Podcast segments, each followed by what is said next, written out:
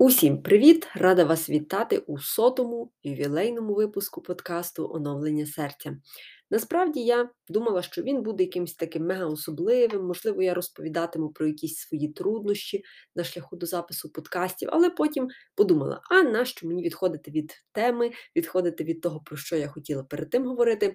І тому сьогодні поділюся з вами невеличкими роздумами із дуже класної книги, яку я собі придбала на Різдво, і називається вона Discovering God Through the Arts, тобто досліджуючи Бога через мистецтво або різні види мистецтва. Так от, у ній автор розповідає про те, яким чином ми можемо споглядати мистецтво, при цьому бачити у всьому Божий прояв. Навіть якщо це секулярне мистецтво, навіть якщо якісь картини були намальовані агностиками, атеїстами, все одно не варто себе свідомо відмежовувати від, ем, скажімо так, від споглядання краси у всьому. І, власне, у другому розділі цієї книги, яку я дуже рекомендую всім, але тут єдиний мінус, що вона написана реально з використанням складних слів. Тобто тут мінімум, мені здається, рівень це один, треба, щоб її прочитати. Так от, у другому розділі автор розповідає про те, що, на його думку, є два підходи до мандрів. Перший з них це паломництво, а другий це туризм. І коли він каже паломництво, то тут не йдеться про таке традиційне паломництво, як ми звикли уявляти, що хтось іде до святині якоїсь днями, ночами, тижнями, місяцями, як, наприклад, по дорозі Святого Якова. Ні, тут трошки інший схований у цьому підхід. Наприклад, коли ви себе уявляєте в ролі паломника, тобто, коли ви ставите собі за ціль пройти якийсь певний маршрут, дістатися до якоїсь країни чи до певного міста як паломник, то ви повністю повністю віддаєтеся ось цьому досвіду сприйняття іншої культури. Ви занурюєте себе в їжу, у різні традиції, ритуали, і ви намагаєтеся підлаштуватися під ритм життя тієї країни, до якої ви подорожуєте. Уявімо, наприклад, що ви їдете до Венеції. У Венеції насправді життя дуже бурхлить. У зв'язку з карантином воно трошки стало таке повільніше. Але коли ви у Венеції, якщо ви як паломник, назвімо це так, як паломник, то ви будете пробувати якісь такі речі, які типові для венеційців чи венеціанців. Наприклад, ви спробуєте не такі дорогі вишукані ресторани для туристів, де спеціально піднімають ціни, ставлять мегависокі такі розцінки на все інше. Ви спробуєте піти в якийсь таке, можливо, бістро, можливо, в якийсь відкритий ринок, тобто під відкритим небом, купите там продуктів на вагу. Наприклад, собі спокійно підете, посидите на лавці, хоча, до речі, у Венеції лавки це рідкість, але ви спробуєте уявити себе в ролі жителя, хоча ви будете знати, що ви тут маєте честь бути як гість. Але ви спробуєте долучитися до такого нормального ритму життя міста чи країни, в якій ви перебуваєте. Ви готові максимально до всяких непередбачуваних пригод, або, як це називає автор, е, unexpected diversions, тобто неочікувані відхилення від маршруту. І, можливо, навіть для вас будуть певні якісь традиції, ритуали здаватися незрозумілими, але, тим не менше, ви будете пробувати максимально себе прилаштувати до ритму життя нового міста або нової країни. І другий тип це туризм. Власне, я думаю, що цей тип більш популярний, зокрема в Україні, тому що коли ви, наприклад, купуєте автобусний тур, у ньому одразу є написано, по яких місцях ви будете проїжджати, які екскурсії будете мати, до яких історичних пам'яток завітаєте і так далі. і Так далі. Так от, насправді, коли ви подорожуєте як туризм, як пише автор, е, ви приносите із собою свій власний світ, не бажаючи підлаштовувати його під звички місцевого населення. Наприклад, це дуже яскраво можна спостерігати, коли ви от їдете в автобусному турі і вас поселяють в готелі, який, можливо, трошки не дотягує до ваших очікувань. Можливо, ви думали, що вам зараз подадуть п'ятизірковий Хілтон, а ви потрапили в тризірковий якийсь готель на окраїні.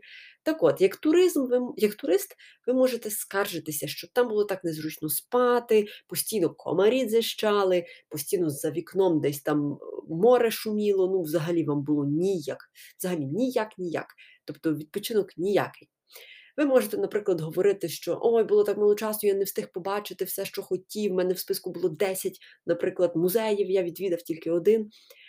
І зазвичай ось таких типових туристів ви побачите у місцях, е, які зазвичай рекламують, на, наприклад, на TripAdvisor, там, де завжди, які ви радите відвідати музеї, чи якісь галереї, чи театри.